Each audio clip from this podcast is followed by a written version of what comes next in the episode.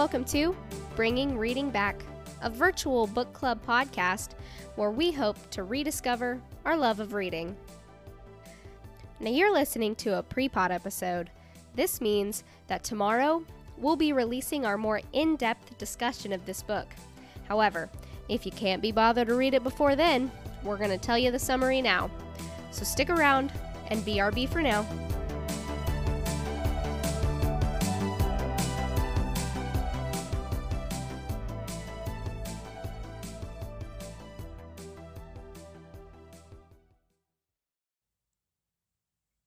Everybody, and welcome to the pre pod episode of The Handmaid's Tale by Margaret Atwood. Why don't we go ahead and jump into our summary? Oh, I'm Tori, by the way, joined by my co hosts. Hey, I'm Danielle. And Jade. Now let's jump into the summary. Mm-hmm. Just got so excited. As always, our book of choice does not have a single plot line that you can follow from beginning to end um, with clarity. It is our main character, Offred, and stream of consciousness. So, as she's experiencing things, as she thinks things, as she remembers things, it just kind of all blurs together. Um, to create this story. So you kind of have to follow her jumps and spins and turns and twists um, to get where we're going. But as always, we've done our best to put it in order to make the most sense.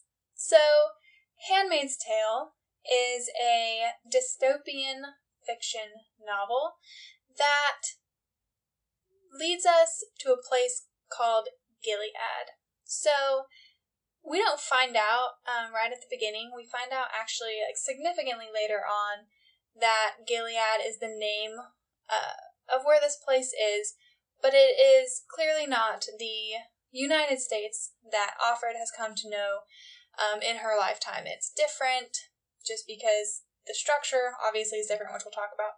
Um, but all of the m- names of streets, everything has been taken down, um, and a different government has been, been put into place. So the United States government has been taken over by a right wing. Did, did I say they're right wing? I'm assuming. No, but we can assume it's a, a fundamental extremist group of conservative. Christians. Okay. A very much a fringe group. Fringe, yes. Okay. Sounded like you said French. um, Fringe that has become the main, I mean, a huge political group, Yes. though. Yes. yes. So beyond Um, fringe now. Yeah, so they slowly they slowly come to power, I think, as any radical group normally does, um, by convincing just enough people, and then they put the Constitution on hold, um, and then eventually they abolish the Constitution, and then they take over. When they take over, women don't have the right to own any money, property, or anything. Um, everybody is classified into a level that they are, quote, qualified for. So if you are part of the overtaking of the, the traditional government and you are now part of the new regime, you get commander status. Um, and your wife, if you are married, gets, you know, uh, commander's wife status. If you are a single woman who can reproduce, you are turned into a handmaid. So many gray areas in between. If you are functional and can be a help to the um, new regime, you could be put into the econo class, which is essentially just people who do um, work around the town, um, but they are allowed to have their own families. You could be turned into a guard, so or an eye, which is uh, protective services essentially uh, for the people in power, and then Marthas are women who can cook and clean, um, but not reproduce, and also are probably too old to have a family of their own. With that being said, our main character Offred is a handmaid. She was married at the time, but she was caught trying to escape with her already born daughter, who was three, four, Something like that. She was there. young. and they get caught. They are separated, and all the children are replaced in the quote proper homes, so not those of sluts is a word that is pretty pretty commonly thrown around to any woman who has had sex outside of marriage in this book or had sex really ever with anybody except for one husband. And then she is put into this servitude of being a handmaid and we pick up with her second appointment to a to Commander Fred, which is where she gets her name, Offred of of Fred, um, literally of, and then the name of the person. So handmaids don't have permanent names; they get a name, a new name with each commander that they are paired with until they either produce a baby or don't produce a baby and are re allocated, I guess, to a new Yeah, commander. relocated. Um, Mhm. I think it's after yeah. two years, something like that. I think so, yeah. I've been talking for quite a bit, so Okay, so we're talking a little bit about handmaids and kind of what they have to do, the things that they're required to do.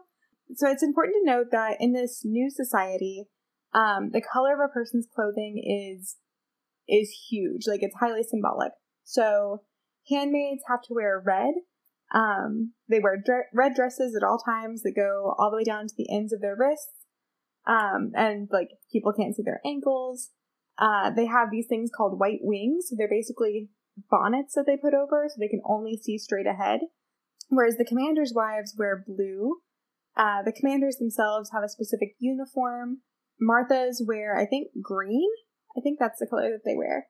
And I think the guardians wear gray. So everyone's got a different color code that they have to wear that kind of shows their station in society.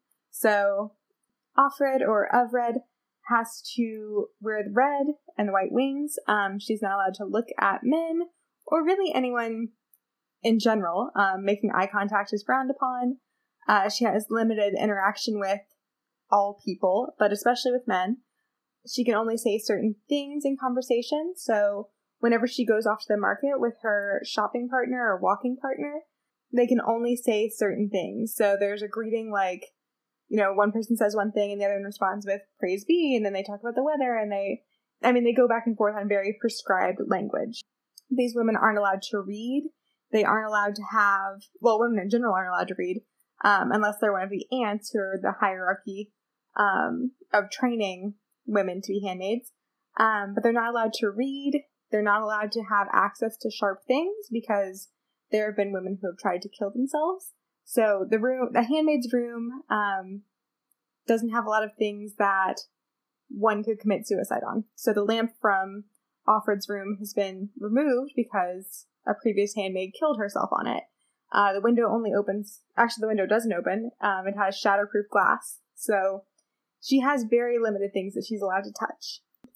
It opens. She's not allowed to smoke. Just not It- very it doesn't so far. it open? opens like Okay. this much. Yeah, like three inches or something ridiculous. Like like those hotel windows, the windows in dorm rooms. Um, it's very limited on how much it can open. So yeah, they can't read, they can't do any of those things. Like her life is very prescribed as a handmaid. Um, very limited. So there are a lot of women who try to get out of it because they don't enjoy their station.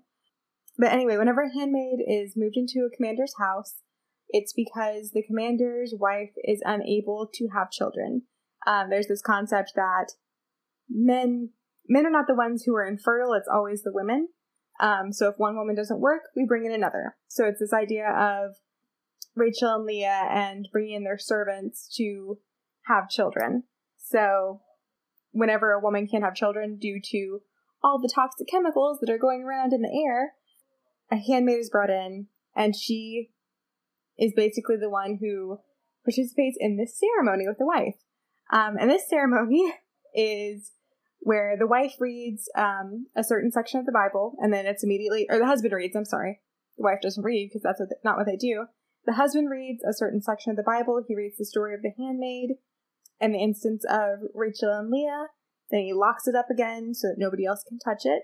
Um, and then they have this ceremony where the handmaid lays on the bed. The wife, she lays her head on the wife's pelvis, and the wife holds her hand. And then basically the husband has sex with the lower half of her body as a surrogate for his wife. So, and that's their ceremony that happens every two to three weeks. And that's basically the life of a handmaid. You go for walks, you say certain things you aren't allowed to read, and then you lay between a woman and her husband while he has sex with you. So, and you hope to get pregnant. So that's kind of the information that Offer gives us. Um, she's telling us, like, this is what happens and this is what's going on. But sometimes whenever things go really, really well, a handmaid gets pregnant and then everyone is excited. So there's a handmaid named Ofwarren, um, or her real name is Janine, and she gets pregnant and she's giving birth. So the handmaids are picked up in this thing called the birthmobile, which is like an ambulance. Um, they're taken to this home and they stand around or stand around Janine chanting um, and just assisting her and reminding her what she needs to do as she gives birth to this child. And she actually gives birth to the baby, like sitting underneath the wife of her commander. So it's this whole weird thing where it's it's like the baby is being pushed out of the wife's body, even though it's being pushed out of the handmaid's body. So it's just kind of an interesting it's a very interesting dynamic in the households and how they decide to have children. Children are very precious to this community. And so the handmaids are reminded while they're at the Red Center training, um, they're reminded that they are doing, they're the boots on the ground. They're the soldiers going in and doing the hard work for the next generation. I don't think we've stressed that at this point in the history of the world, um, it's been alluded to a little bit, but I, I'm going to stress that the birth rates are extremely low uh, whether that be to human sin or, as they would put it, the sins of women, as they've moved out of the home and have lived on Christian lives, or whether that be the uh, toxic chemicals from um, nuclear spills or what have you.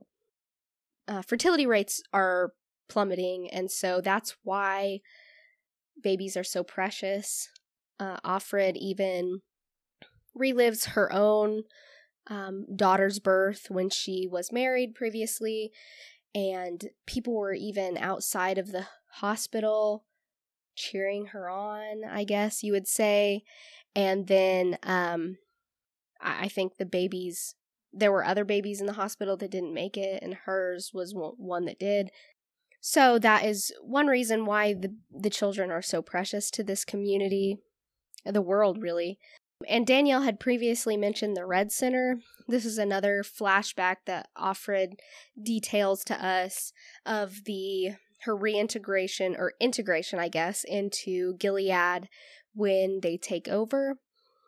Um, the women that are captured and unfit to be wives, Econo wives, or Marthas because um, they were previously proved to be fertile but also were previously proved to be um, improper or sluts because they had babies out of wedlock or maybe babies from a second wedding or a second marriage, which Gilead doesn't recognize because it's not biblical to be divorced. And so she explains that she, after she is captured while trying to escape Gilead into Canada, they take her to kind of a re-education center where the aunts beat into the girls how they're supposed to act now and she does meet up with her college friend there moira through some difficulties and moira's just unable to submit to this. Moira actually ends up uh, running away and she succeeds and so off Offred at this time doesn't know what happened to her friend because she never returned to the Red Center, even after Offred herself graduated from the Red Center and was placed in the home of her commander.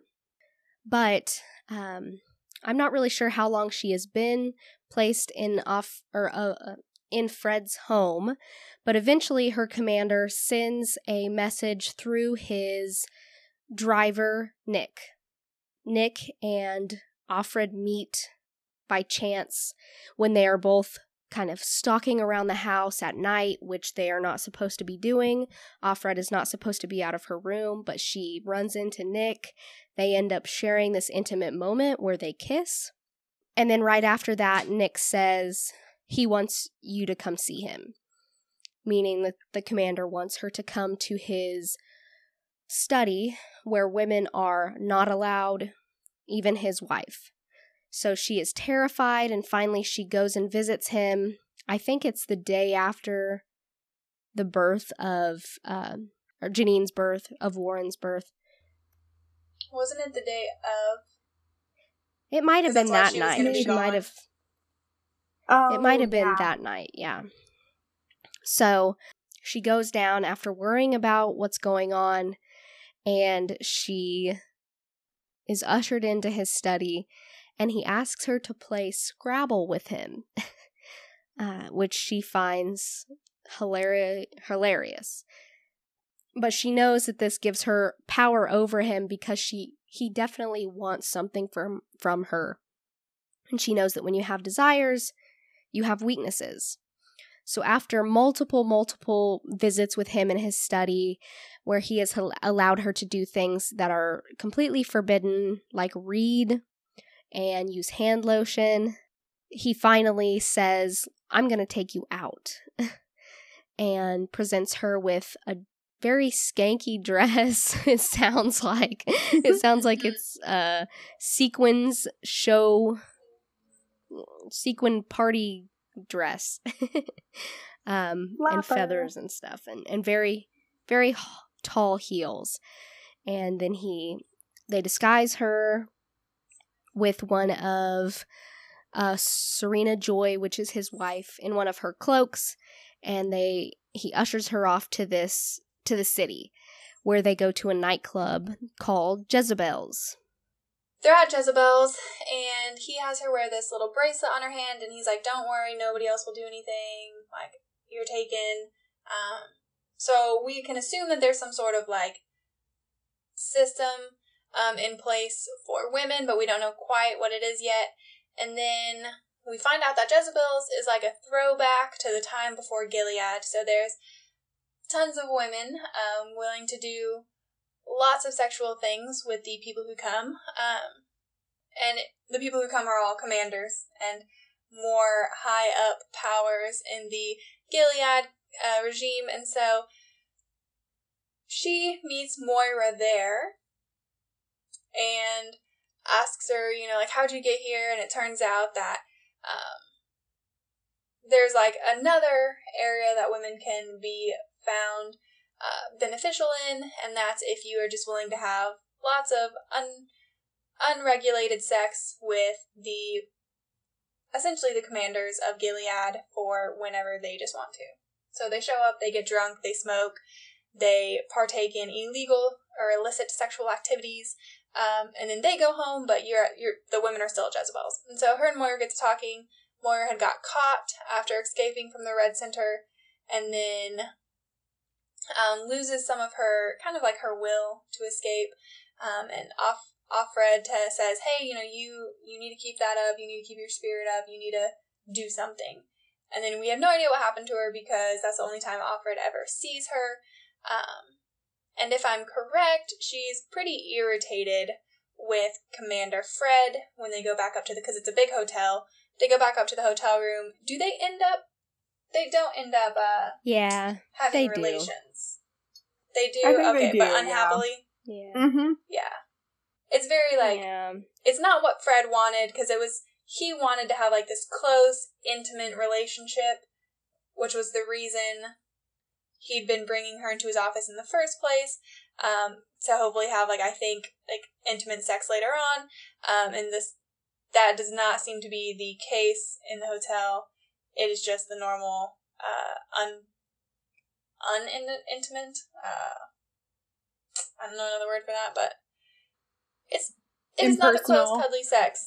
Impersonal yeah that he that he has desired. So anyways they return home and um at this time serena joy also wants a baby right? That's the commander's wife. She has a severe dislike for handmaids but she's like hey why don't you Offred, sleep with our driver nick um to provide me a baby Nick and Offred do end up sleeping together multiple times. They they form a pretty close relationship. At one point, Offred returns home. Serena Joy is waiting at the door, and she is on fire because there's makeup inside of her cloak, and she knows that Commander Fred had been taking Offred to Jezebel's, which he had done previously with the handmaid that came before Offred, also named Offred, but had done with the previous handmaid, and then she'd ended up killing herself. Um, and he had promised to Serena Joy that he wouldn't do that anymore. He understood it was wrong, um, and then he is doing it again. So the whole time, obviously an issue. Offred goes up to her room, and then we have the eyes come to the house and they take Offred away. So the eyes are essentially like a spy, um, a group of spies that work for the regime of Gilead. If you are, if they, if anyone finds out that you're a doctor or that you um, had an illicit relationship or multitude of other things, this, the eyes will come take care of you, and they usually take care of you by killing you and then hanging you on this uh, on the wall in town so everyone can see you and your punishment. Um, but the eyes come and get Offred, and the book ends, at least like inform informally ends, with Offred being skirted away in a van. Um, no idea where she's going, and just Nick saying, "Trust me," and go with them. Uh, Nick makes this claim like, "Hey, the eyes are not really the eyes; they're a part of Mayday." which is the secret rebel um, resistance that a, f- a handmaid friend that that Offred creates this bond with Ofglen um, was a part of this resistance and tells Offred about. And so Nick mentions, hey, they're not really the eyes taking you; they're a part of Mayday. So essentially, we're we're left with the thought in this final chapter from Offred, we're left with the idea that maybe she's getting out through this underground resistance. So the end of the book um, takes a shift from the story and is actually a symposium um, that happens after like 21, or it's around 2175, I think, or 2150, years after the fact. I don't remember exactly the year that it was, but it's basically a seminar or symposium on the people of Gilead. So the people who are featured in the book, the places that are featured in the book. Um, and it's this professor who has really he's studied the culture of the people, he's used what records he can find, and then he comes across these tapes um, that were hidden somewhere along the they call it the uh, female underground, which is where they sneak women out of Gilead. Underground and he's talking Railroad. about the fact Yes, it's the Underground Railroad for women. And he's talking about the fact that the tapes that they found, the woman never gives her name. Uh, they know that she's a handmaid. They don't ever, she doesn't ever give her real name. Um, I take that back. He makes a comment that the names like Moira and Nick and Luke and Serena Joy could be fake names to protect these families. Um, but they've actually figured out that she's called Offred because they traced it down to two families who are involved in a certain level of intelligence um, or weather mapping or whatever it was that her commander did. They traced down through the records to see, okay, well, it could only be two people. This one died of this, and this one X, Y, and Z. Like they were trying to figure out certain things about about the different handmaids. Um, but it's really it's really fascinating where he talks about like these people believed this and they did this and they were sophisticated sophisticated in X, Y, and Z but in this, like, yada, yada, yada. He never mentions what their downfall was, uh, which I thought was really interesting. But basically, we're told in this portion that the thing that we just read was actually recorded on the tapes by a handmaid and then left somewhere. And we still don't know what happened to her. We don't know why she left the tapes. We don't know if anyone found them. And really, we aren't sure which order they're in because they weren't marked in any way. They were just recorded onto cassettes and just left. Um, which makes sense whenever you look back at the book saying, oh, well, there's this. Oh, one second she's talking about Janine giving birth, and then all of a sudden she's talking about her life before Gilead happened. So it's really, really fascinating. Um, it's really interesting, and I love the fact that it ends with a symposium. So, with that, join us tomorrow to listen to the Handmaid's Tale actual podcast where we'll be doing our traditional character breakdown with 30 second synopses, and all of that jazz. BRB. BRB. BRB for now.